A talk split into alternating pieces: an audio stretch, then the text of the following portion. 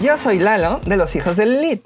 Les doy la bienvenida a este episodio de contenido individual que estaré haciendo el día de hoy.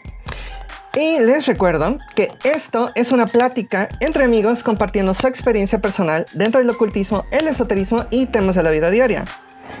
Te invitamos a que te unas a nosotros y seas parte de este aquelarre. Nosotros somos de Cuernavaca, Morelos, México, y el día de hoy me encuentro grabando desde mi casa, ya que lamentablemente no hemos podido ir al estudio Naranjos de Locomotora porque hemos tenido situaciones sanitarias de semáforo rojo en las que se encuentra nuestra ciudad y el estado debido a la pandemia del COVID-19. Y si me ven que volteo mucho es que tengo la pantalla dividida y pues estoy viendo mis notas porque ahora no tengo mi confiable cuaderno de zorritos.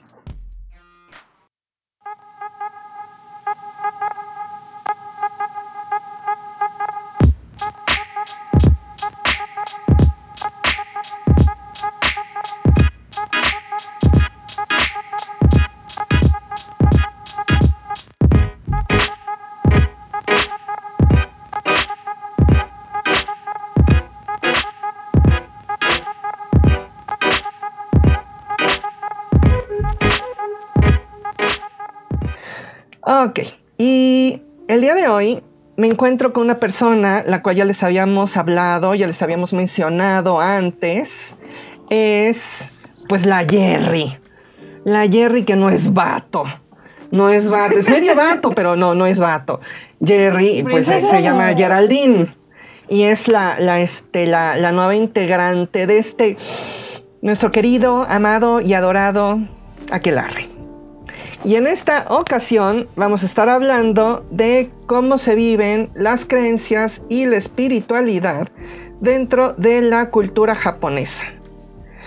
Yo no sé si Jerry, pues te quieres presentar para que todos te conozcan, porque ya habíamos mencionado mucho de ti. Adelante. Sí, luego les escucho. Pues bueno. Hola a todos, yo soy Geraldine, pero con mucho gusto me pueden decir Jerry, así me han conocido toda mi vida. De verdad, muy, muy feliz de estar por fin en este podcast, aunque sea de contenido individual. Me falta estar con todos y así. Sí, me falta que estemos todos juntos acá con las chavas y pues sí, pero pues esta pandemia sí, no nos ha dejado el semáforo rojo. Y esta pandemia, no, sí, pero con mucho gusto, hoy por fin pude estar, al menos en una parte. Esperemos que pueda estar un poquito más con ustedes más adelante. Y pues y que ya nos podamos dar un abrazo. Ay, sí, extraño los abrazos. Pero, y también, pues bueno, como decía mi compañero y mi amigo Lalo, hoy vamos a estar hablando de espiritualismo en Japón. Como no se me da. No se nos da, es un tema que realmente, bueno, Japón, el anime es un tema que nos gusta mucho a los dos, porque pues somos otakus. Es una razón por la que nos unimos. Otakus que sí se bañan, por favor. Sí, por favor. Aunque haya chismes por ahí y todo eso, que nos vayamos, por favor, somos de clase. Ay, Dios, pero bueno. Qué bueno que ya te presentaste y que todos te conozcan, porque la verdad, sí es. La Jerry es una persona muy interesante, si la llegan a conocer. Una persona muy interesante. Puede ser que doy miedo, pero no se preocupen, será rara, pero sí simpática. unas por otras. Pero espero que todos se diviertan con esta plática y puedan, los que lleguen a estar interesados o algo, puedan aclarar ciertas dudas que lleguen a tener, o si es que esto les ayuda a incluso a entrar más en este aspecto o a conocer más. La verdad que sí, es un tema no tan solo cercano a corazón, sino también es un tema muy interesante como para investigar mucho más, porque como llega a ocurrir y como lo han mencionado ustedes dentro de sus podcasts, todos estos temas son inmensos, que no se puede describir en un solo capítulo, se necesitaría varios para poder llegar a... Ay, sí. No se puede explicar como que un tema en un solo capítulo con tan poco tiempo también. La verdad, sí, estos son temas que se pueden tardar 3, exagerando más 5 para realmente llegar a concluirlos porque son inmensos. Mientras más, como ocurrió dentro de mi investigación, y me imagino que con Lalo también. Dentro de mi investigación, porque me puse en modo Jerry investigador, Jerry periodista. Sí, porque habían algunas cosas que todavía no me quedaban como que muy claras. Ay, sí, es que son temas muy grandes y escogimos lo que más pudimos. Lo básico de lo básico, por así llamarlo, porque esto de lo que vamos a hablar apenas va a ser como una pequeña embarrada del mundo inmenso que hay aquí. Así es, porque es un gran, como que hay veces en las que sí están similares, sí hay muchos similares, pero también hay una diferencia notable en la cultura, por ejemplo, la cultura mexicana y la cultura japonesa. Realmente sí, la verdad sí, es porque sí, algo que yo les puedo decir a ustedes para esto es que no vean la magia como la conocen o aquí en México como lo que es en Japón. Tienen sí cuestiones que son parecidas, porque creo que hay, como ocurre en muchos lados, hay cosas que son como de tronco común, pero que ya se van manejando de diferente forma dependiendo a la rama o el área en la que lo estés manejando o en cómo se practique. Y algo que deben de tener en claro en esto es que la cultura japonesa, al menos de lo que yo llegué a experimentar y de lo que llegué a aprender y de lo que he investigado... Porque si no saben, Jerry sí viajó a Japón. Sí, estuve casi un año ya, medio año, hermoso. De lo que llegamos ahorita más adelante a platicarlas, pues también les daré como experiencias propias. Pero de lo que decía, la cultura japonesa tiene sus raíces dentro de otras culturas, y en este caso, en la China. Porque como ya lo platicará mi compañero, el budismo y muchas de estas cosas vienen de China, nada más que se llegaron a mezclar en Japón. Bueno, sí, tienen una gran influencia de los otros países asiáticos.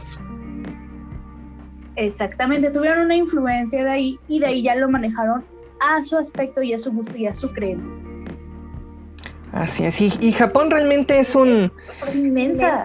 Sí, es un país que realmente no deja de sorprenderme y al cual personalmente sí me encantaría viajar, porque lo que más me llama la atención, como ya les había dicho, son los contrastes. Los contrastes. Es una sociedad que es de primer mundo realmente en cuanto a todo.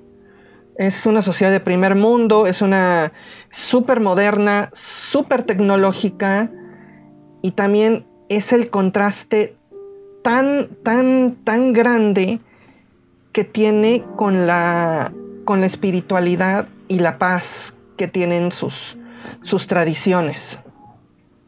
Tú no sé qué opines al respecto de eso. Algo que a mí me da mucha risa no porque decirla de ajaja, qué gracioso, sino algo que me encantaba ver y me ocasionaba así como de oh no, o sea, qué genial, qué padre, es el hecho de que mantienen su cultura tradicional junto con la moderna, como lo mencionó ahorita mi compañero. Es fascinante la cultura porque mantienen sus tradiciones y las modernizan sin perder lo rico de lo que es la cultura, la tradición. Y esto lo podemos ver con los templos, que como aquí, como es en Puebla, que en cada esquina hay una iglesia o algo, allá en cada esquina hay un templo. Y no todos son iguales, y no todos son a lo mismo. A la misma deidad.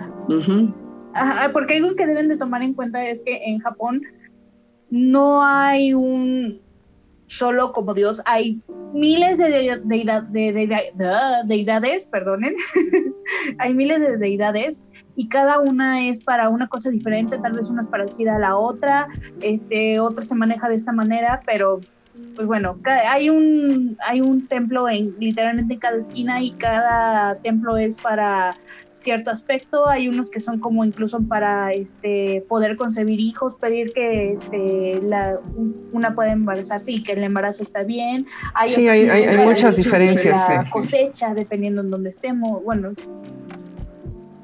sí, pero lo padre es que la gente todavía van en sus ropas tradicionales como kimonos, capas que de kimonos, nada más que de manga corta, que se utilizan en festivales. Estos festivales son para darle la bienvenida a la primavera, al verano, al invierno, o incluso para alguna cuestión de alguna prefectura que se esté, que todavía sea como muy pueblo, como lo que sería pues aquí en Cuernavaca, que luego tenemos una feria de Tlatenango, las ferias patronales, las fiestas patronales, todo esto, sí. Ajá. Sí, eso es lo que más me gusta y que veremos un poquito más adelante con que tienen un profundo respeto y una conexión con la naturaleza, porque así como tú decías que tal vez podría decir que el mejor testimonio del eclecticismo religioso de la sociedad japonesa, el ciudadano japonés, aparece en lo que es la práctica que no es frecuente, por ejemplo lo que es presentar a los niños en los templos, en los santuarios shintoístas, porque esa es como más adelante les hablaré, es una de las religiones que más son arraigadas de ahí de Japón, que sería también como presentar a los niños, como ya les había comentado, que se les dice de Shichi Go-san, que sería de 3, 5 y 7 años. Como aquí que presentan a los niños, me parece a los 3 años a la iglesia, ¿no? Sí. Y aquí los presentan en esas tres edades, para pedir lo que es la bendición de los dioses tutelares de ese santuario en especial. También celebran, por ejemplo, en las bodas en una iglesia cristiana sin haber sido bautizados o ser de esa misma religión, y finalmente celebrar que los ritos que son funerarios obligatoriamente en un dijera mi abuelo, de cajón, en un templo budista. Eso sí, a mí me tocó la oportunidad de estar cerca de un cementerio tanto budista como lo que sería normal. Digo cementerio budista porque estaba en una parte de Japón que se llama está en Nikko, y en esta parte hay un lugar que está lleno de estatuas de Budas, y hasta arriba se le decían que ahí estaban las tumbas de ciertos Budas o de personas que eran como de esa parte. No les puedo contar así con específico porque fue ya hace 4 años y fueron de lo poquito que la gente me llegó a explicar en el momento, y pues iba en un viaje y aprendí un montón de cosas, que hay muchas cositas de información que todavía tengo presentes, pero tengo otras un poquito más presentes porque era lo que más me marcó. Pero dentro de estos cementerios se siente una paz hermosa, o sea, llegas y todo tranquilo, muy bello. Yo porque luego veía a la gente que se hacía una referencia entre las personas ahí, yo como no se me hacía algo como de tomar foto o algo así, yo también hacía lo mismo, preguntaba a los monjes que estaban ahí, que estaban de visita, si está bien si yo tomaba una foto o algo así. Ay, sí, porque el respeto, porque sí está canijo que tú vayas a un lugar y hagas cosas y todos te queden viendo así de güey. Muchas japoneses entienden que es extranjera, ella no sabe de mi cultura, y ellos son felices de explicarte sobre eso, pero yo realmente no quería ser grosera o quería ser de esa típica turista de que pues como yo sé que no saben, yo voy a hacer todo. Foto con el muerto para el face. Exacto. Y me dijeron que sí estaba muy bien y me dejaron tomar fotos para yo apreciar, porque lo más hermoso que llegué a ver de ahí es que estaba junto con la naturaleza, estaba lleno de ¿cómo se llama? Se me olvidó, el que es como pastito, pero no es pastito, lleno de lodo encima de las rocas. Musgo. Musgo, exacto, perdónenme. Lleno de musgo todo. Ajá. Incluso con lo que dice Lalo de que nuestras tradiciones y que nosotros con los cementerios también, luego están los cementerios los que ya serían como los regulares, podríamos decir regular o ajá, que tienen su lápida y todo, no me gusta. Uh-huh. Y así tienen su lápida y demás, e incluso cuando yo llegué así, a mí me daba mucha pena entrar porque dije, no voy a entrar y voy a empezar a tomar fotos de algo, cuando este es un lugar donde veneran a la muerte.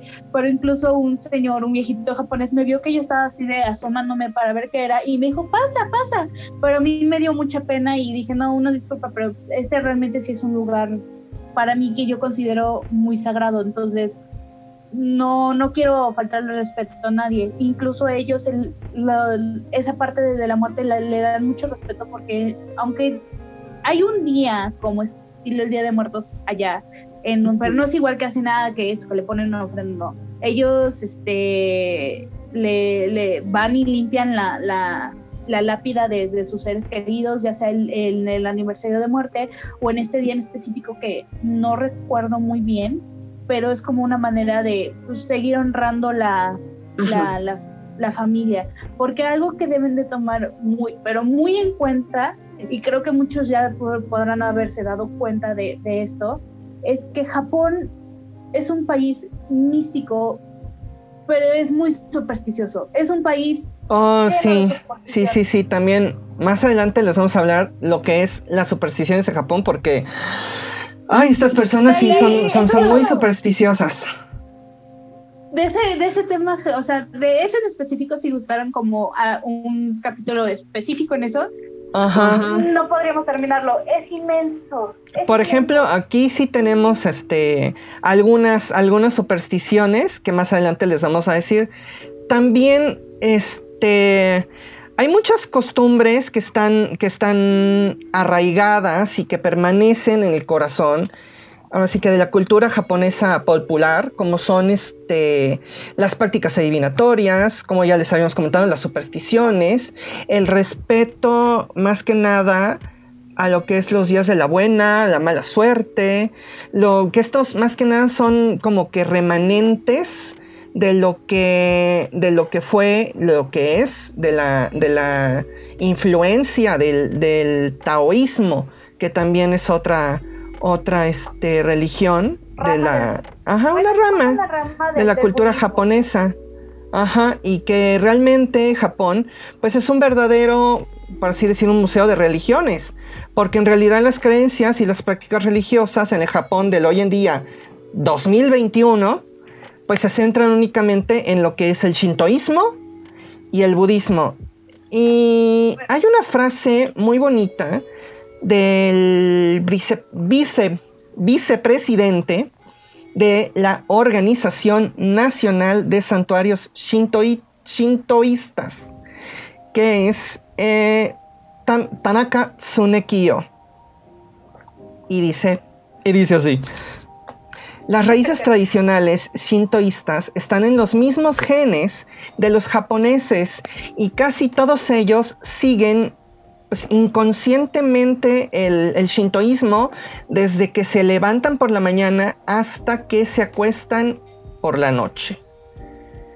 Y así es, porque son personas que son de hábitos y son personas, pues... con costumbres muy arraigadas. Son personas muy centradas. Algo que voy a decir, que esto no quiero que lo tomen los que escuchan. No me gusta a mí romantizar mucho algún país, porque todos los países tienen sus cosas tanto malas como buenas. Uh-huh. Sin embargo, lo que sí les puedo decir de experiencia propia es que dentro de Japón, y esto es algo que les voy a decir ya opinión personal y de lo que yo llegué a concluir de mi vivencia de estar allá y de lo que he investigado, Japón como tal, pues, si han visto, no tiene una religión específica, podría decirse que el budismo, pero sorprendentemente hay católicos en Japón. A mí me tocó ver. Sí, hay como como 1.5 millones de personas que siguen la religión cristiana. Exacto. Sin embargo, su forma de vida es budista. Exactamente. Ellos, como dice la frase que mencionó mi compañero, ellos podrán, incluso los que se podrán considerar ateos o no manejan cierta religión o cierta creencia, su forma de ser o su forma de vivir es budista, porque llegan a tomar... Porque está arraigado desde sus papás, sus abuelos. De los mismos propios. Uh-huh. Exactamente. Y algo que a mí me ocurrió muy chistoso ya, que creo que sería uno de los ejemplos más divertidos y perfectos para esto. Cuando yo llegaba a preguntarle a algún japonés que cómo llegaba a alguna parte o cómo podía o qué tren tenía que tomar yo, aunque al principio no captaban que les estaba yo hablando en japonés, me contestaban en inglés y me decían, I don't know, no sé, espera, déjeme, voy a buscar a alguien que sí. Uh-huh. E iban en busca de alguien o le preguntaban a alguien si me podían ayudar a mí, y hasta que no encontraran a alguien que me pudiera ayudar, no me dejaban. Sí. Y era muy lindo. Sí, incluso llegó un momento donde llegó un malentendido en un tren Balené que estaba, donde la señorita pensó que yo estaba en su asiento. Cuando se dio cuenta que yo estaba en el asiento correcto y ella se había equivocado, ella muy apenada me regaló chocolatitos y decirme, ay, perdón por haberla molestado, porque me había molestado en su forma de ver, que me había molestado lo suficiente en mi espacio como para realmente arrepentirse al tal grado. Yo decía, no, pues no hay problema. Yo hasta me había asustado porque pensé que yo me había equivocado. Uh-huh. Pero eso es lo interesante de lo que llegan a vivir o de lo que llegan a ver, porque como dice Lalo, o sea, sí, no hay mejor frase que describir que a esta parte de Japón en su espiritualidad, en su forma de ver las cosas, que la que menciona mi compañero. Así es. Y también podemos ver que es extremadamente popular, que todavía hoy en día la obtención, lo que es la compra de amuletos que se llaman Omamori y también otros que se llaman Mayoke en los santuarios. Estos se compran en los santuarios específicamente shintoístas. Son modestas ofrendas en metales para pedir salud, éxito en el trabajo, en el amor, seguridad, en el tráfico vehicular. Y también hay que recordar que cada año se entregan más de 6 millones de amuletos Jingu y también los que se llaman Tama. Estos son talismanes que cuelgan en la delantera del coche.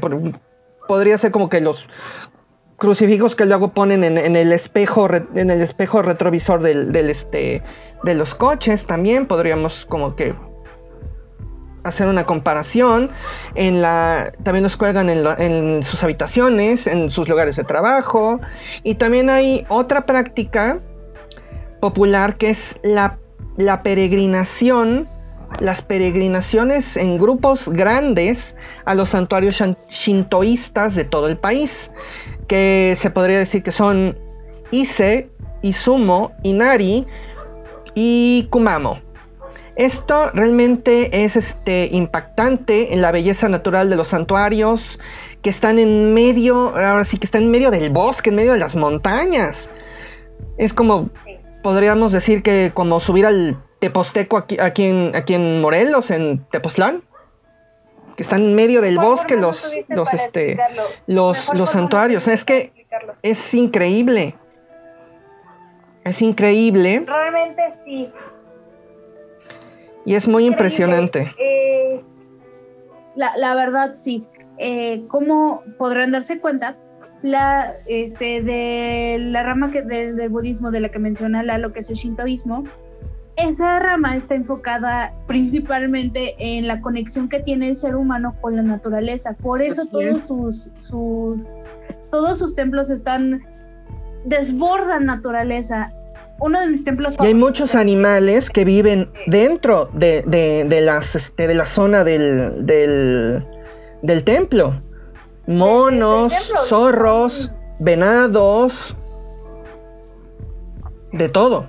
No me acuerdo si, o sea, no me acuerdo si eran jabalíes, pero la cosa es que de uno de mis templos favoritos a los que yo visité en Kioto fue el templo de Inari. Inari es una deidad de zorro que es principalmente para la cosecha. Hay dos, o sea, no es que haya dos Inaris iguales, no, sino dentro del mismo Inari siempre es representado con dos zorros, uno es para la cosecha y el otro también para la cosecha, pero no específicamente para eso. Es un poquito enredado ahí. Sí, porque sí, Inari tiene distintas facetas también. Exactamente. Y dentro de este Inari, pues ahí está uno de los puntos turísticos más conocidos en todo el mundo, que es donde están las 1000 puertas Tori. El de este que la caminata que pueden ver, por ejemplo, en la de Memorias de una Geisha, el de Fushimi Inari, ¿no? Que es la... Ajá, Fushimi Inari. El caminito. Y ahí... Sí. Y ese exactamente es el monte Inari. ¿Por qué? Porque tienes dos formas de subirlo, porque puedes subirlo como en Tepoztlán. Aquí puedes ya sea irte por la ruta fácil, que es más montaña, o la ruta la ruta no tan fácil, que es por la montaña, o la ruta fácil entre comillas, que es también por montaña, pero tienen más puertas Tori mucho más grandes que fueron donadas con el tiempo, hasta pueden observar quién la donó, en qué año y todo esto, y tiene como escaleritas, pero sí, la verdad sigue siendo muy pesado con este aspecto. Sí. Algo que me gustaría agregar a lo que ha mencionado mi compañero es exactamente eso de los Omamori. Los Omamori siendo los amuletos que se utilizan para todo. Yo conseguí algunos de cuando estaba allá, más que nada para la escuela, y otros para la felicidad. Sin embargo, la cosa de estos es que no es un simple arreglo que hacen porque es una mano de obra, o sea, es una obra de arte, porque los decoran con florecitas, las decoran a mano, muy bonito. También he visto que en las estatuas de los zorritos les ponen así como una capita, como un baberito, sí, rojo, y les tienen a las estatuas de les ponen sus zorritos. Ajá, sí, los he visto, está muy padre. Es muy simpático ver eso. Sí, yo digo que en cada templo lo decoran diferente. Uh-huh. Sí, o sea, sigue siendo en sí lo mismo, nada más que cuando hace frío sí los llegan a cubrir, incluso las estatuas normales las llegan a cubrir porque dicen, ay, no les vaya a dar frío, y les ponen sus bufanditas y sus gorros, pero pues, a lo que iba con esto es que esos Omamori son hechos y podría decirse bendecidos por lo que son los sacerdotes de los templos. Que estos sacerdotes tienen diferentes nombres porque llevan rangos, nada más que yo hoy me quiero enfocar en uno que es el más conocido y lo que puedo decir yo que es como lo más cercano que tenemos a lo que sería un, entre comillas, hechicero. No me gustaría decirle hechicero porque dentro de toda esta cultura, como lo hemos mencionado anteriormente, es inmensa y hay muchos aspectos que se pueden considerar que sea uno, porque no existe como tal algo que diga, eres una bruja, eres un mago, esto, yo soy esto, si no. Es como dependiendo las prácticas que se hagan, lo que se pueda llegar a considerar. Bueno, esto se le llama Onmyoji, que viene de un pues así se llama, así hay un juego de celular de para móvil que se llama Onmyoji. Muy bueno, por cierto. Sí, porque a eso también vamos a ir más adelante. Aunque voy a dar una pequeña mención ahorita, lo más bonito de Japón es que, como me había dicho antes, es que pueden combinar sus tradiciones con lo moderno. Y lo hacen en una manera en donde siguen siendo respetuosos, aunque le agreguen mucho más cosas. Pero bueno, en esta categoría del Onmyoji, él hace una práctica del Onmyodo, que es cosmología esotérica.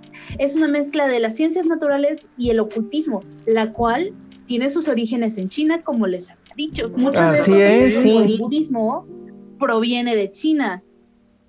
Pero bueno, está influenciada por lo que es el taoísmo y lo que es el budismo y el shintoísmo, como lo hemos mencionado. Y a lo largo de los los años en Japón, esta fue evolucionando como para darle su poco, como su propio, darle su propia sal a este punto y volverlo algo suyo en Japón.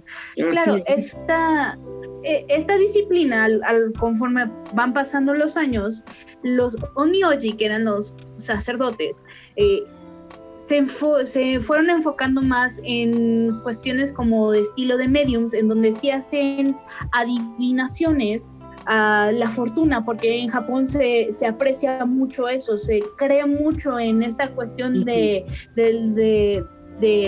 la fortuna, si voy a tener buena fortuna, mala fortuna.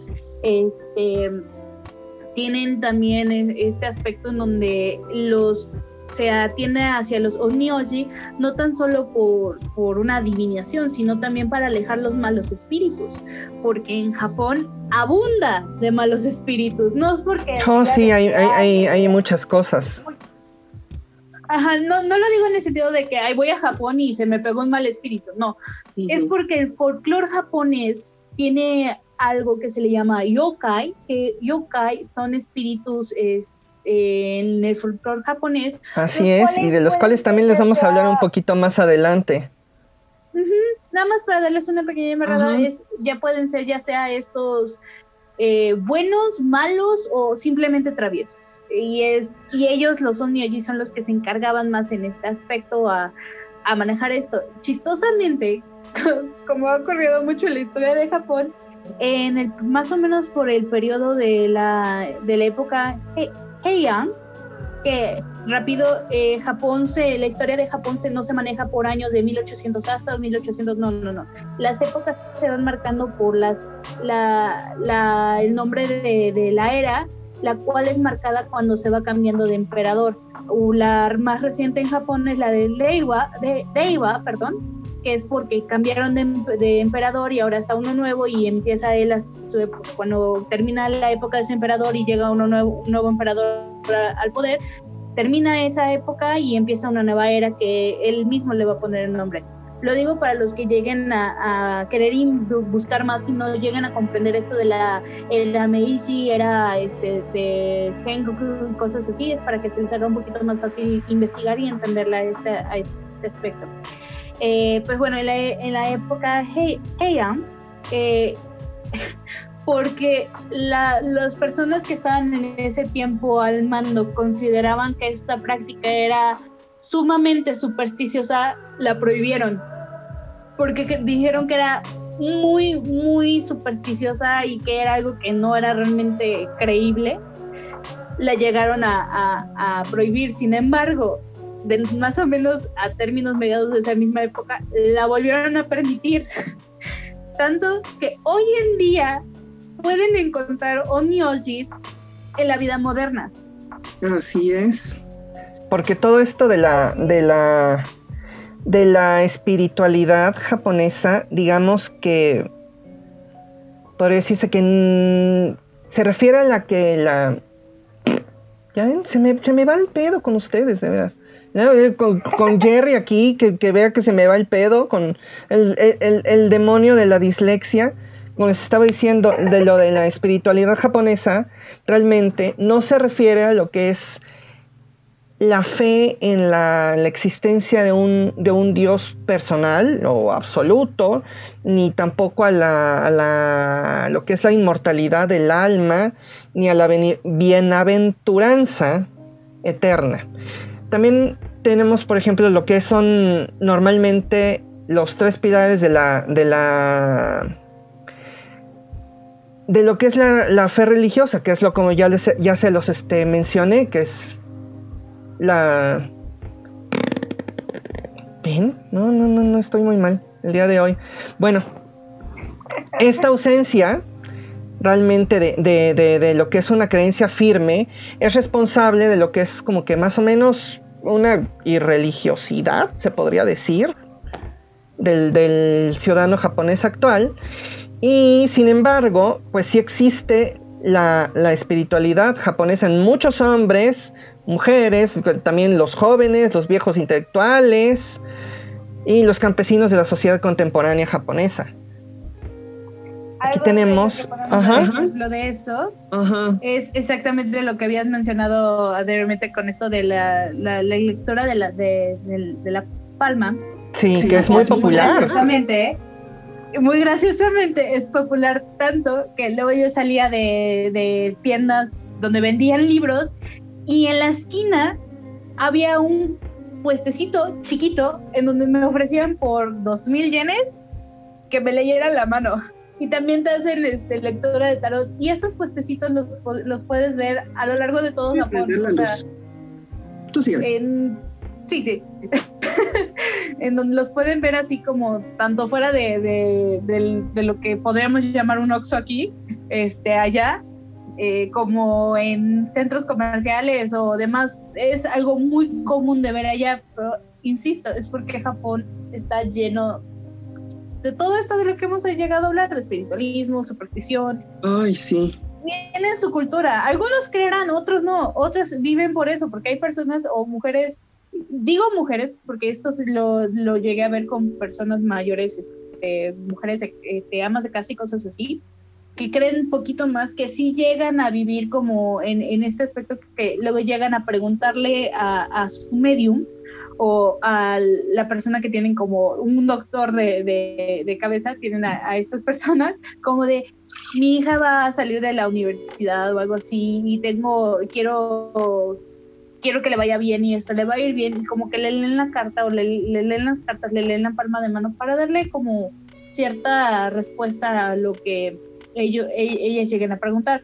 Insisto, no digo que sean todos, es de lo poquito que yo llegué a apreciar y de lo que me habían hablado. No quiero decir lo que es específicamente todos los casos, pero es más o menos una idea de personas que realmente llegan a un poquito extremos, o incluso llegan a vivir como, bueno, que tienen esta forma de vida. Uh-huh. Ajá, pues está bastante interesante todo esto.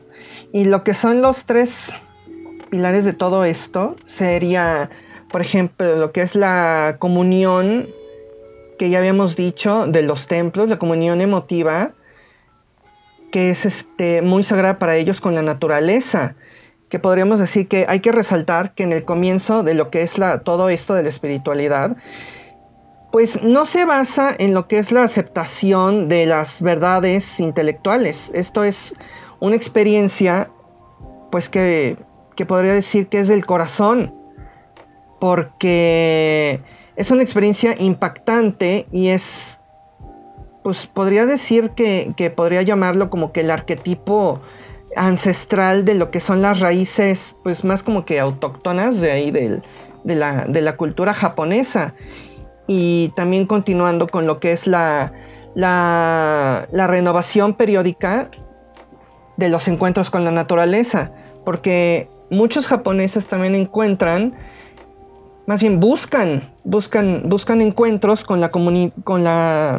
encuentros de comunión con la naturaleza, pues en la frecuencia, porque ellos, pues como están en la ciudad y como los japoneses son personas que realmente como que muy, muy workaholics, hay muchos que sí se dan como que esos como retiros espirituales, o bueno, no tan espirituales, como también como de descanso y todo ese tipo de cosas, porque los lugares preferidos pues serían los santuarios shintoístas, los templos budistas, los parques, los parques públicos, lo que también son estos, los cuales abundan. Ay, sí, hay demasiados.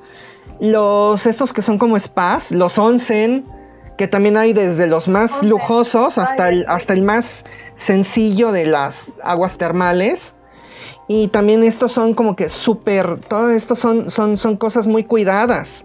también cercanos a las montañas, a las playas, y ahora sí que en limitadas ocasiones podríamos decir que durante el año también todas estas personas, todos estos templos animan a la gente, como que también para el turismo y todo esto animan a la gente a que a visitar todos estos parques, todos estos centros de relajación.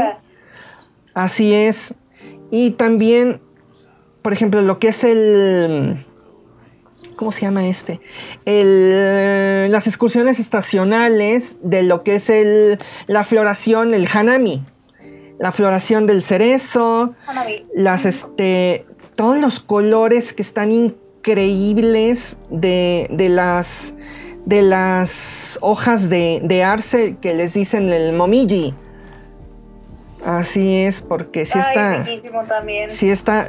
Todo eso, entonces sí anuncian, por ejemplo, en las noticias, en los mensajes del gobierno, oigan, va dentro de tantos meses, o el mes que viene va a ser la floración, o sea, ustedes salgan, prueben todo esto, porque me parece que también hacen un buen de cosas de gastronomía con lo que es las flores de cerezo, y también un buen de cosas de arte, también con las hojas de momiji, las hojas del arce. Y como sí, también ya lo habíamos... Las hojas de momiji. Ajá. Perdón que te interrumpa. No, adelante. De momiji, no es que hagan un postre como tal, pero hay un postre que se llama momiji, que es literalmente un panquecito en forma de la hoja de momiji que la rellenan de varias cosas, o hay unos que incluso frita. Ese lo llegué a ver en Hiroshima, pero es algo que se conoce a través de todo Japón. Ay, sí. Además de riquísimo, es un postre muy bonito. Sí, porque también, digo, tenemos lo del té verde también, que es clásico. Y que es delicioso.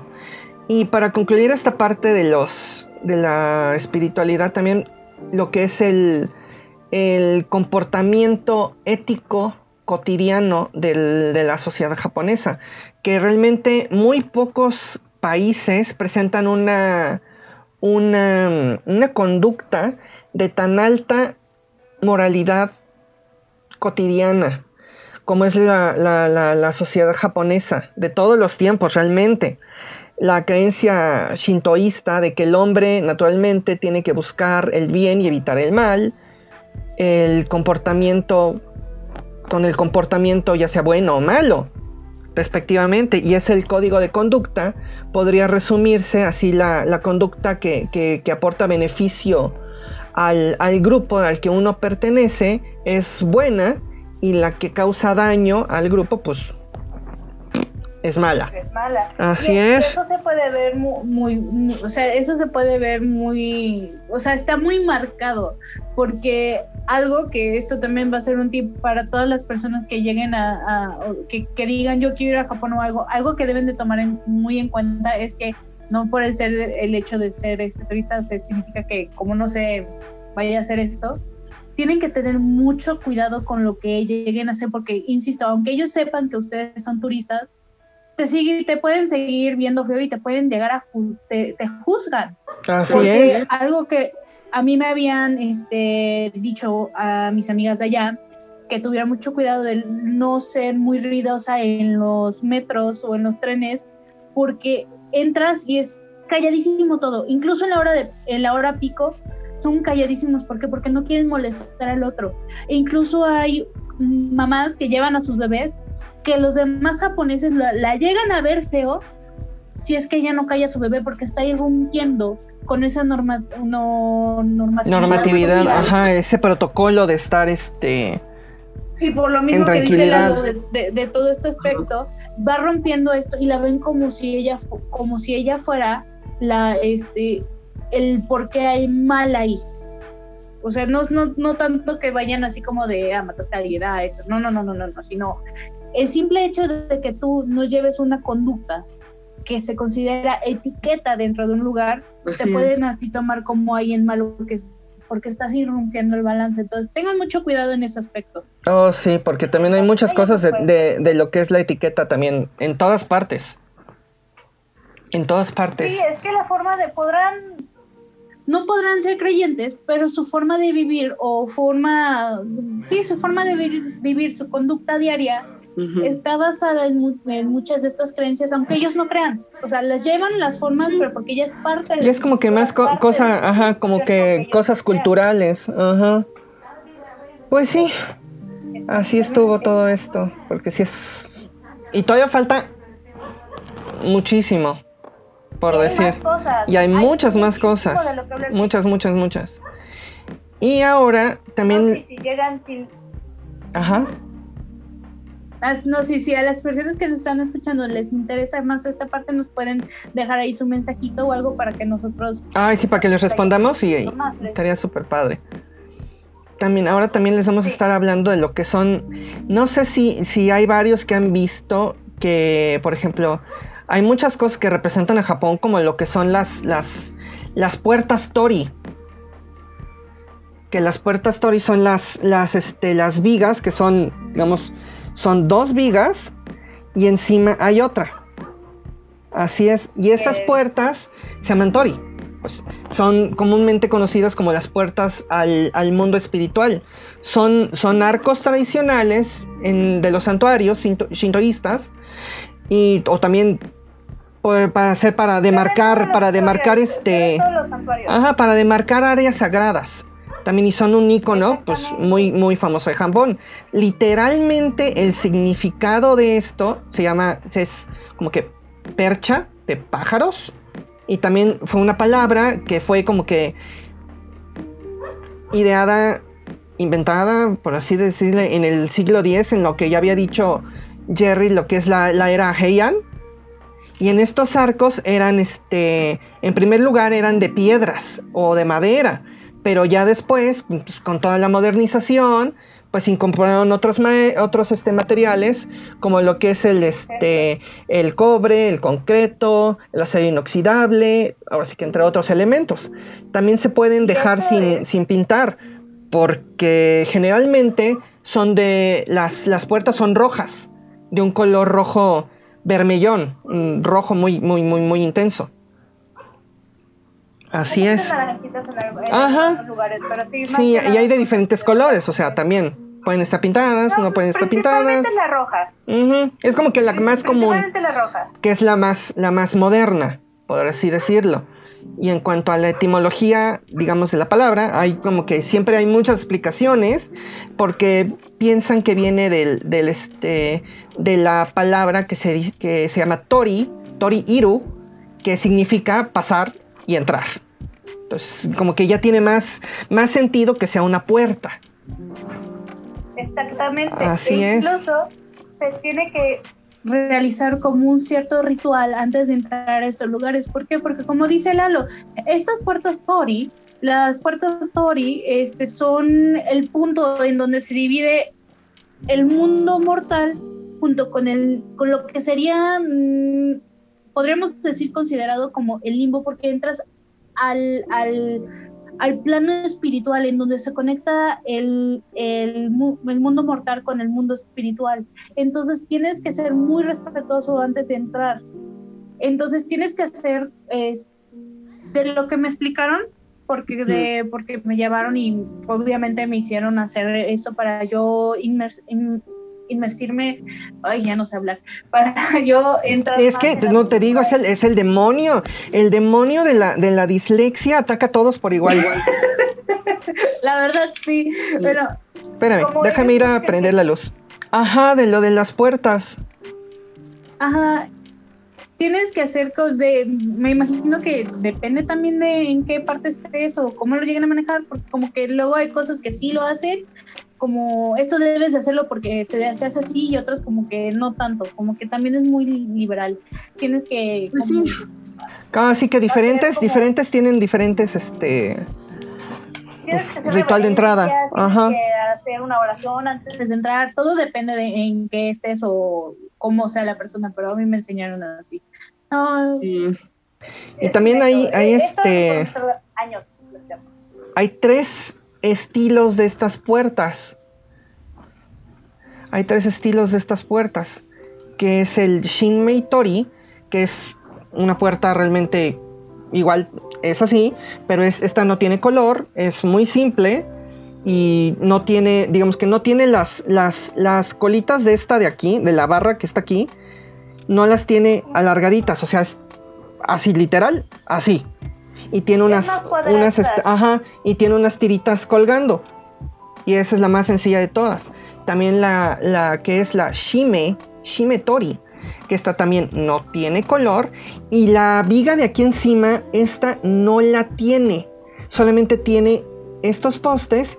Y esta, la viga de aquí, la están haciendo con unos, con una cuerda que se llama Shimenawa,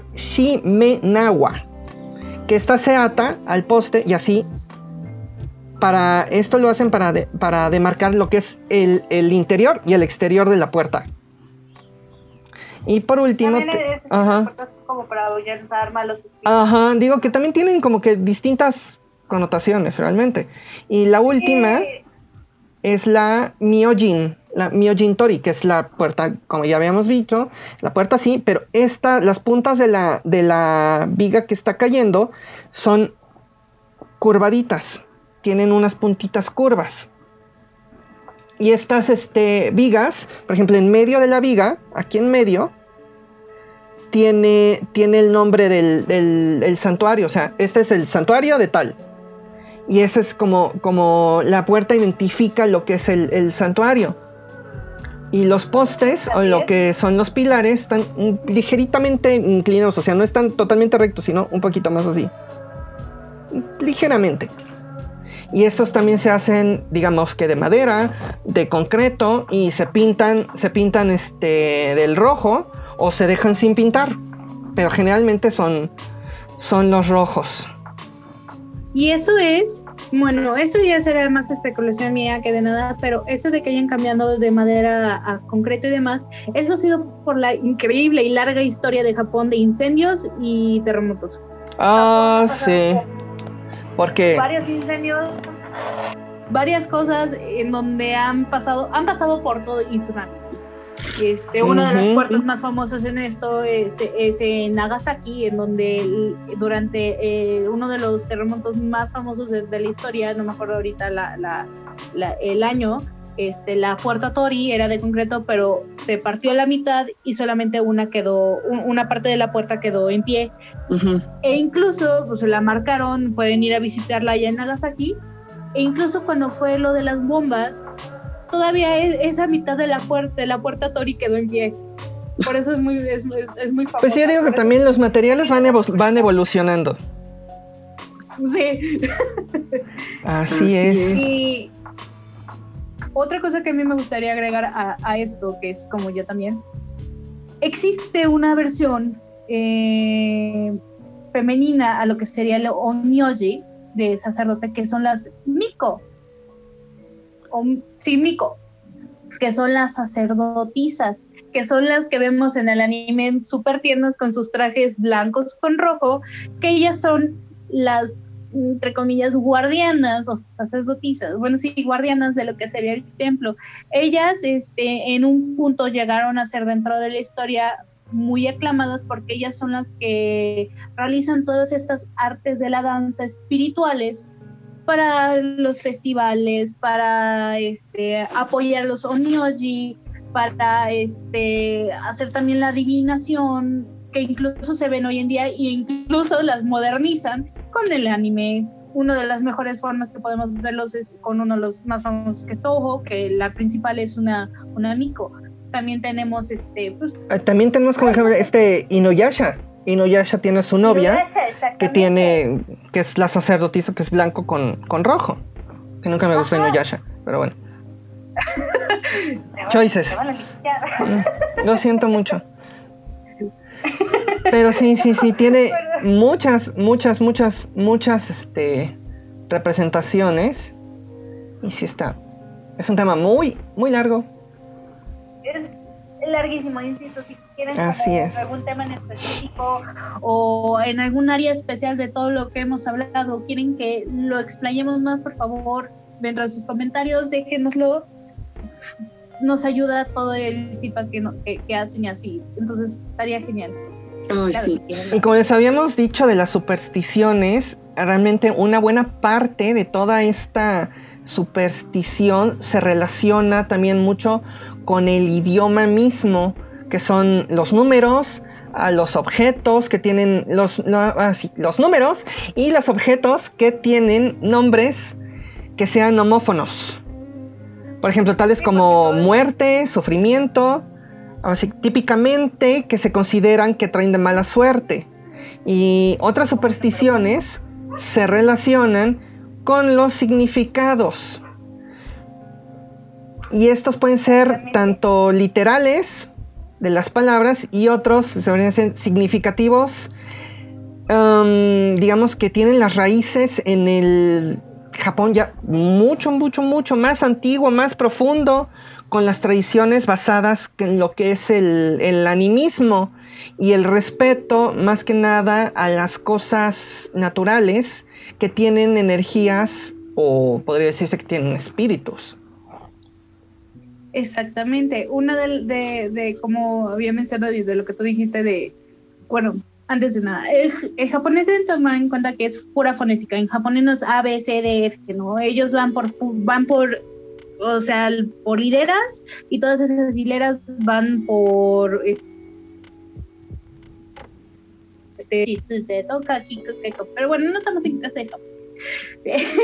Les explico esto porque como dice Lalo, los números son fonética, es ichini, san, sigo.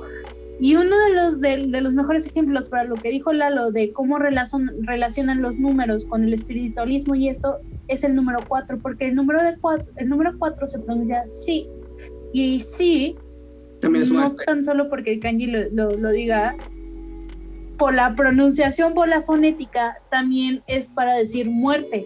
Por ejemplo, dios de la muerte es Shinigami, sí, tenemos ahí Shinu, que es muerte, ahí tenemos otra vez el shi, por eso el 4 es tomado como un número de mala suerte, y en Japón jamás verán que exista el cuarto piso o que esté el número 4 en los botones del elevador. Esa es una de las cosas que se pueden hacer, o sea... Sí, hay muchas cosas. En Japón también lo que... Sí, es, incluso en Japón todavía... Perdón, todavía en Japón lo que hacen en algunos bares en las noches es que ponen un platito de sal fuera del lugar porque la sal ahuyenta a los malos espíritus. Ahí de nuevo, ahuyentan a los yokai, que son espíritus, como los habíamos dicho. También en las, en las peleas de sumo está el sale lo que es el como sacerdote, se podría decir, que llega y purifica el espacio de donde va a estar la pelea. Exactamente. No, exactamente. Es todo un tema, realmente. Y esto nos lleva también a lo que son también, podríamos decir, los entidades, seres paranormales del folclore japonés, que en la actualidad los japoneses han colocado realmente a fantasmas, demonios, espíritus en un lugar realmente pues destacado de su cultura, que realmente es muy rica. Salen en la televisión, en el cine, las artes escénicas, en el manga, en el anime. El Kabuki. Se han convertido realmente en el principal vehículo para lo que ha sido ay, disculpen porque la alergia ha estado canija. En el principal vehículo para la internacionalización de toda esta, pues, mitología fantasmal japonesa, y también podríamos decir que se les conoce como obake o bakemono, que podríamos decir que son monstruos en su traducción como que más genérica. Pues sí, dentro de la mitología japonesa, pues existe una amplia, pues, tipología de estos bakemonos, que van desde los clásicos fantasmas, pasando por los demonios, los duendes, los espíritus de los humanos, animales, e incluso también objetos como una sombrilla. Pero bueno, ahora sí, ¿nos puedes dar tu opinión de eso? Exactamente. Como le dijo Lalo, en Japón esta parte de la cultura japonesa, de lo que son los obake y demás, sí, obake puede ser como, bueno, si se dice nada más como bakemono, sería monstruo. Obake ya es como estás diciendo, es fantasma. También tienen los que son los yurei, que al igual se traduce como fantasma. Lo que tienen de diferencia estos a lo que es el yokai es que los yurei son más bien fantasmas en lo que sería la palabra fantasma como del significado, los cuales también pueden, es que esto de lo que yo he visto y de lo que he preguntado, esto ya depende de cómo lo menciones, porque también en japonés su significado se da con el contexto que se lo des, pero bueno. Luego también es por región. También es por región. Eso puede ser más bien como algo que son los que no hacen daño, son más bien los que se quedan en un lugar porque dejaron muchas cosas atrás antes de poder pasar a lo que ya sería el plano no me gusta decir inframundo, pero o sea como de esta parte que van ya más al más allá. También tienen lo que son los yokai, que los yokai son los que vemos felizmente muchas personas en el anime, digo felizmente porque ¿quién no se ha enamorado de un kitsune? Porque los kitsune son kitsune significa zorro. Pero los kitsune en el folclore japonés de lo que es el yokai es esta entidad que es mitad zorro, mitad humano, y ellos, dependiendo también de cómo los marquen, generalmente los marcan como espíritus no malos, sino traviesos, porque les gusta engañar a las personas. Se pueden ser hombres, pero les gusta transformarse en mujeres para hacerle travesuras a los hombres. Hay en algunos lugares que dicen que se los comen, así que tienen que tener mucho cuidado. Son espíritus de fuego, otros no, y así. Insisto, es dependiendo de en dónde estén. Pero todo esto lo pueden llegar a conocer, lo pueden llegar a ver no tan solo en mangas. El kitsune lo podríamos relacionar con lo que es, digamos, Kurama en Naruto. Sí, aunque creo ahí que tienen cierta diferencia, pero Kurama sí es un kitsune, yo sí considero que se puede tomar como al igual como una otra representación que tengan. Creo que tienen cierta diferencia con algunas cosas, no estoy segura, pero porque la verdad es, a veces algunos temas pueden llegar a ser ambiguos, porque ya es dependiendo de la representación. Pues sí, yo digo, porque hay algunos que dicen que son como que medio humanos y otros como que más animales y así. Por ejemplo, lo que vemos con este personaje de League of Legends, Ari, que ella es coreana, o sea, es un gumijo, pero es como que el primo del kitsune, también podríamos decir. Pues sí, es que también ahí va otra vez el cómo la cultura japonesa cambia de todo esto, sí. Que también en China existen estos espíritus zorros, no sé cómo se les llaman, pero también existen, o al menos la representación de... Y algo que deben de tomar muy en cuenta es que durante toda la historia de Japón, tanto Japón fue colonizador o tomó posesión o parte de control de Corea en algún momento de la historia, tanto como al igual de China y viceversa. Son culturas que están influenciadas de una de la otra, porque una invadió un momento, otra estuvo en otro lado, luego de ambas, luego esta tomó cuestiones de aquí para acá. Entonces es como una mezcla de varias cosas que a lo largo del tiempo lo volvieron propio, pero por eso pueden ver como de, este espíritu está acá, pero también está acá el gumijo, el kitsune, pero porque están relacionadas por las raíces históricas con las que vienen.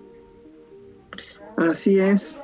Y les vamos a estar mencionando unas 4 más o menos que tenemos aquí, que son para empezar lo que es el Kappa, que también es súper famoso también en Japón. Y el Kappa pues es una de las criaturas marinas, que podríamos decir que han logrado ser parte de lo que es el terror que le infunden a los niños para que pues queden advertidos de lo que también hay diversos peligros que implican estar cerca de lo que son los lagos o estanques. Ajá, y su principal rasgo pues es que tienen como que su cabeza calva, y aquí dentro de la calva pues es como si tuvieran la mollera sumida, así.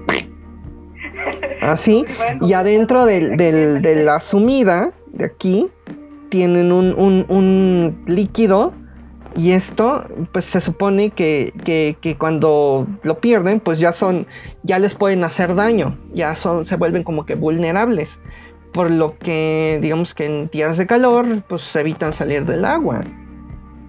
Exactamente, incluso eso lo podemos ver en una de las películas de Hollywood de Harry Potter, de Fantastic Beasts, la segunda, donde vemos por un momento al Kappa, que es una de las bestias que tenían como en este circo, por si quieren ver una representación. Al igual, no todos los espíritus son malos, generalmente todos son traviesos, como lo habíamos mencionado. Uno de estos yokai que es conocido por traer la buena salud y prosperidad es el Amabie. El Amabie es un yokai que tiene como 3 patas, digo patas porque son como aletas, tiene un pico como de pájaro y tiene cuerpo de mujer. Y el Amabie en el folclore japonés, incluso hay scrolls, papiros, hay pinturas en donde se hace todo esto, porque dicen que ese yokai anunció que iba a venir un estilo plaga para advertirle al pueblo, y el pueblo se logró salvar. Por eso siempre se dice que si tú quieres tener buena salud, que quieres que no, que todo, pues, todos estén sanos en tu familia, que tú dibujes o hagas una Amabie para traer la buena salud. Se hizo hace un tiempo un pequeño concurso por todo esto de la pandemia, donde se le pidió a las personas dibujar una Amabie para poder traer los buenos deseos y la salud para enfrentar a esta pandemia. Entonces, toda la gente en casa, si les gustaría hacer esto, yo les recomiendo. No es tan solo una cuestión de espiritualismo, sino también como una manera de poder pedir con nuestras energías, pedir con nuestros deseos, no que acabe, sino que todos puedan estar a salvo con esto. Así es. Y también es una actividad muy bonita. Pues sí, tiene muchas actividades que son realmente como que muy, muy, muy bonitas. También tenemos lo que es el Akuma, que dentro del folclore japonés, el Akuma no es otra cosa más que pues un espíritu malévolo, que no obstante, también se le conoce como un demonio, se le podría conocer como un demonio en lo que es el cristianismo, y un mara dentro de lo que es el budismo. Y cuando se aparece, se dice que pues es un presagio pues de fortuna pues terrible, así horrible y siniestra, por lo que a quien pues ve el Akuma pues le trae mucha pues mala suerte, infortunios, energías negativas, actos siniestros, y pues generalmente es representado como una especie de demonio con cabeza y ojos ardientes, como si estuvieran pues constituidos por fuego. Es dependiendo, porque incluso como es en base a la naturaleza, hay como también como hay como algunos dependiendo del elemento, algunos pueden ser de fuego, principalmente son, otros pueden ser como de agua, como el Kappa.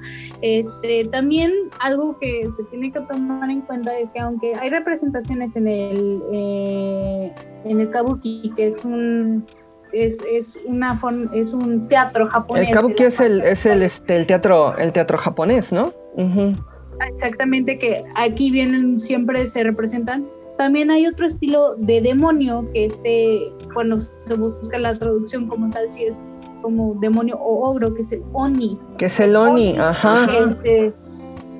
Exactamente, que estos tengo entendido que son, hay como dos ramas, porque también hay una máscara de Oni en el Kabuki que se llama No. Estos pueden ser ya sea buenos o malos, es dependiendo en cómo se les hable, cómo se les maneje, ya es que siguen siendo muy ambiguos porque es dependiendo. Porque sí, porque los Oni sí son más como que parecidos a lo que son los ogros aquí en el mundo pues occidental. Exactamente. Ajá. Y pues también hay varias representaciones de cómo los ponen, porque hay algunas que son mostradas como con garras como que afiladas, y hay otros que tienen el pelo así como que revuelto, y otros que son calvos, otros que tienen cuernos sobre la cabeza. Totalmente. Ajá, y en la mayoría pues son como de totalmente. Ajá, como de forma como que humanoide. Pero también hay varios ya como ogros. Ajá. Ya hay varios que ya los ponen pues como que más antinaturales, como pues con muchos dedos o con muchos ojos. Sí, si lo volvemos al anime, generalmente son estos hermosos bandos chicos super guapos que pueden ya ser buenos o malos. El contexto que se le dé o algo ya depende de la historia en que estés leyendo o en dónde estés, porque incluso hay canciones en donde hablan de historias de esto. Una muy famosa es la del el ogro azul. Yo la primera vez la escuché con un grupo, bueno, que es Vocaloid. Para los que no conozcan, es un programa de computadora donde pueden hacer música con una cantante virtual, pero si llegan a encontrarla se les recomiendo, muy bonita, cuentan una historia preciosa entre un ogro y una chica que se llegan a enamorar, pero bueno. Insisto, todo esto va a depender del contexto en que se le den y cómo lo han llegado a modernizar, conservando como el origen, las raíces que le dan origen a todo. Así es. Y por último tenemos a lo que son los Yurei, que son más que nada pues fantasmas, espectros, ¿eh? Espectros. No, te digo, ya no, muy pendejo. Sí, espectros, almas en pena, pues que bajan por el mundo de los vivos. Son seres humanos que quedaron pues en la tierra después de su muerte, debido a un fuerte sentimiento que ya podría decir como odio, como rencor, amor. Generalmente son como que mujeres que son como vestidas con ropa blanca, cabellos largos y negros, y también pues se cree que los Yurei son usualmente pues mujeres, porque solamente ellas son capaces de sentir emociones así muy fuertes y profundas. Son figuras silenciosas, pálidas, casi transparentes, se podría decir. Y algunos no tienen pies, otros se le pasan así como que deslizando así. Y estas están como que más vinculadas al sitio donde murieron y no lo abandonan hasta no satisfacer las cuentas pendientes. Por ejemplo, podríamos decir que estos son como la niña del aro, que en Japón es Sadako, ¿no? Sadako. Con las de la maldición. Las de The Grudge. Esas también. Ambas. Bueno, The Grudge no estoy tan segura, según yo sí, pero eso me falta investigarlo un poco más. Pero tanto Sadako como la de The Grudge están inspiradas en historias reales o mitos reales. Hay un pozo, no me acuerdo en qué parte de Japón, porque hay dos ubicaciones que dicen que son los verdaderos, pero que en este pozo incluso hay señas que dice: este lugar es muy peligroso, no te acerques, porque está maldecido por el espíritu, dentro de una de las versiones de la leyenda, porque muy bien saben que las leyendas van cambiando con el tiempo. Bueno, con este mito, mejor dicho, porque no es tanto leyenda, con estos mitos. Fue que en uno de estos lugares como castillo vivía una mucama que se había enamorado de un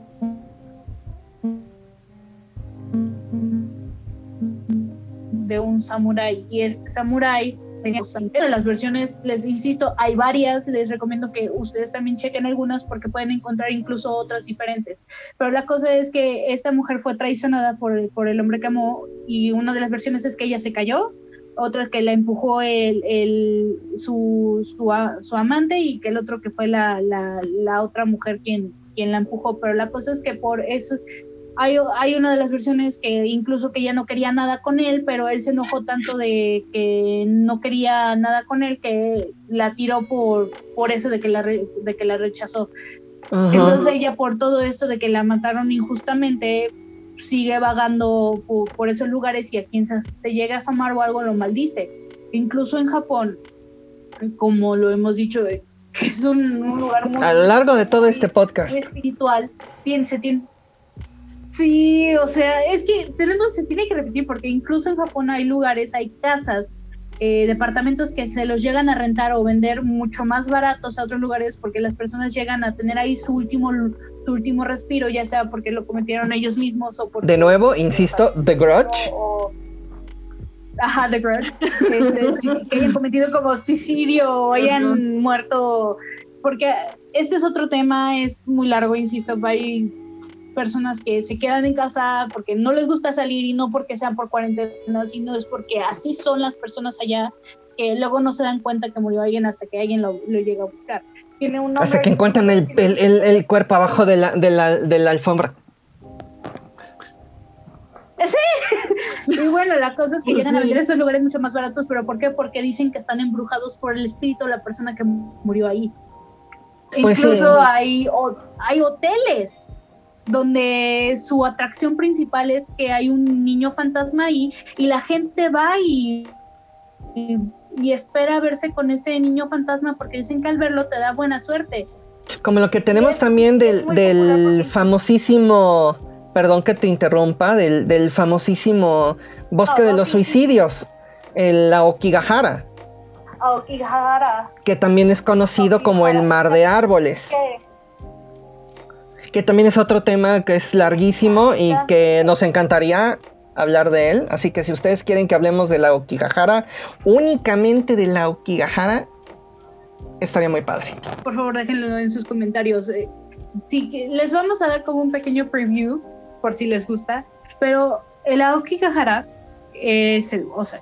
Ahora sí que tú, adelante, diles... Por favor. Ese que está al pie del monte Fuji es un lugar que sí está abierto al público, sin embargo no es que todo está abierto al público, tampoco está prohibido la entrada, pero la gente va ahí porque no tan solo por las energías y porque es un lugar que esté alejado de todo esto, es un lugar lleno de espiritual, de naturaleza. Es un lugar preciosísimo, bellísimo, el parque es preciosísimo. Este lugar precioso. No tan solo la gente va ahí para suicidar. Porque hay un buen ahí hay hasta cabañas y todo ese tipo de cosas. Me parece que hay una aldea tradicional también ahí. Muy pequeña. Ajá. El cómo llegar es un poco difícil. Yo lamentablemente no tuve la oportunidad de ir, pero porque yo hice un pequeño viaje luego estaba en Tokio y de ahí hice un pequeño viaje de 2 semanas para ir a conocer Hiroshima, Nagasaki, Kioto y todas esas partes, y me quedaba un poquito lejos y tenía... Y luego tú también estabas hospedada lejísimos, estabas hospedada en un pueblito. Sí, estaba en Kioto, en un pueblito literalmente. En un pueblito realmente, y no tenía nada tradicional. Y la cosa es que cuando yo estaba buscando el cómo llegar allá, tenía que tomar diferentes autobuses, porque no llegan ni metros, ni trenes, ni nada, para que me pudieran llevar cercano, y ya me salía un poquito caro, y ya me salía mucho de mi ruta para lo que hacía, entonces tristemente no pude ir directamente, pero lo que se fue por experiencias, todo esto de otras personas y de lo que he llegado a ver. Hay un documental muy, muy padre en YouTube. Y también hay un youtuber, ¿no? Un youtuber que también fue muy famoso, gringo, ¿cómo se llama? Paul Logan. Logan Paul. Sí, Logan Paul, que él fue Creo que le prohibieron la entrada a Japón de nuevo por ser totalmente irrespetuoso. Chicos, no sean como él, la verdad, por favor. O sea, él, para los que no lleguen a conocer algo, él lo que hizo, que tuvo mucha controversia, fue grabar en el Aokigahara. Que ¡ay, no, que grabó al suicida! Grabó sí, grabó el colgado. Luego encontraron a una persona en las áreas que te recomiendan no pasar, y grabó a la persona y lo subió a internet. Y estaba colgado. No. Sí. Estuvo muy canijo. Les quiero explicar una cosa de esto. ¿Por qué la gente va ahí? Porque en Japón, las personas que llegan a cometer este acto, si llegan a aventarse de las vías o a aventarse de un edificio o llegan a cometer algo que llegue a perjudicar cierta estructura o cierta parte, se lo cobran a la familia. Entonces, para evitar, si alguien se aventó al tren y el tren se rompió o algo así, se lo llegan, o alguien más salió lastimado por ese acto, la familia puede demandar daños y perjuicios por ese acto que cometió su familiar. Entonces, la gente, para evitarle problemas a su familia que va a dejar, se va a este lugar, y de ahí pues empezó a esparcir. Y también tengo entendido que se volvió este punto muy famoso por una novela, no me acuerdo ahorita el nombre, les prometo que los voy a investigar y cuál extracto, pero se volvió famoso por esta novela. Pero bueno, incluso en este lugar en todos lados hay anuncios que están traducidos tanto en japonés como en inglés, que dice así: piénsalo, tu familia te espera, tu familia te quiere, no te vayas dice algo como no te vayas de este lugar porque hay gente que sí te está esperando, piénsalo 2 veces, date la vuelta, porque la gente, les juro que luego yo lloré cuando estaba así, porque cuando vi eso, porque yo me quedé así de, no, bueno, lo vi en el documental, pero es que sí es cierto. Y abajo vienen números de estos de ayuda, de la, ahora sí que como lo que tenemos aquí en México, que es como la línea de la vida, ¿no? Que es de ayuda, ajá, de ayuda a suicidios. Sí es un tema muy, muy extenso, que estaría muy padre que sí, porque incluso hay varias, hay personas que digamos como guardabosques que van en busca de estas personas para intentar convencerlas aparte, o incluso hay personas que no tan solo van a suicidarse, sino también van a apreciar el lugar, porque el lugar es hermoso, las vistas que tienen ahí es hermoso y está llena de energía, que tan solo con ver las imágenes la pueden sentir. Pero recomiendan que por favor no entren o a estas áreas que no son como para el público, entre comillas, que no están como abiertas a que la familia vaya, porque es muy fácil perderse. Sí. Si no conoces el lugar te puedes perder fácilmente. Así que por favor tengan cuidado.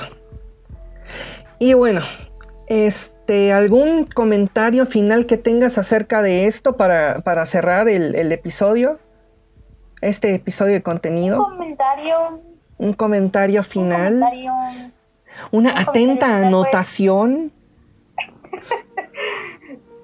Pues mi único comentario que podría decir es que me encantó estar por primera vez aquí. Me encanta platicar contigo fuera y dentro de todo esto. Me faltó a mis otros amores para hacer esto mucho más largo. Insisto, para los que lleguen a estar interesados en esta parte de Japón o algo, no busquen, bueno, sí busquen más libros y demás, sin embargo, es un poquito luego difícil, pero les recomiendo que con lo que lleguen a ver como de algunas series que les interesen o algo, no tan solo tiene que ser de anime, según una película que llegaron a ver como El Último Samurái o algo, aunque está un poquito americanizada, agárrense de eso y vayan a buscar más cosas, porque la cultura es inmensa.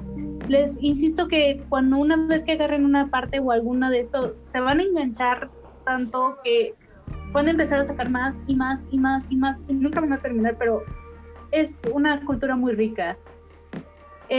Los que estén interesados en ir también... Organizo tours. Si quieren contratarme o algo. Ay, no. Fuera de eso. Si también tienen alguna otra pregunta de también de tanto del viaje como de lo que es de la cultura y esta parte espiritual de Japón, por favor, déjenlo en los mensajes. Nosotros estamos aquí para escuchar. Así es. Y vamos a cerrar de nuevo con la frase del vicepresidente de la Organización Nacional de Santuarios Shintoístas, Tanaka Tsunekiyo. Las raíces tradicionales shintoístas están en los mismos genes de los japoneses, y así y casi todos ellos siguen inconscientemente el shintoísmo, crean o no. Lo siguen inconscientemente desde que se levantan hasta que se acuestan.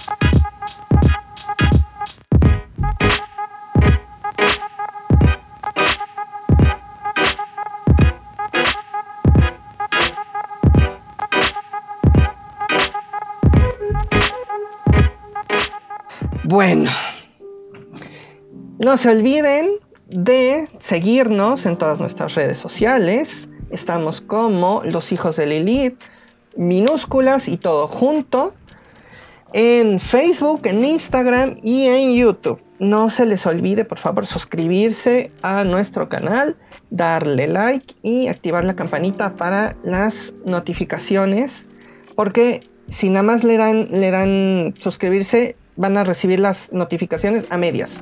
Entonces le tienen que dar notificaciones para que reciban todos los avisos. También les recuerdo que nos pueden escuchar en Spotify, en Apple Podcast, en Google Podcast, en YouTube y también en iVoox.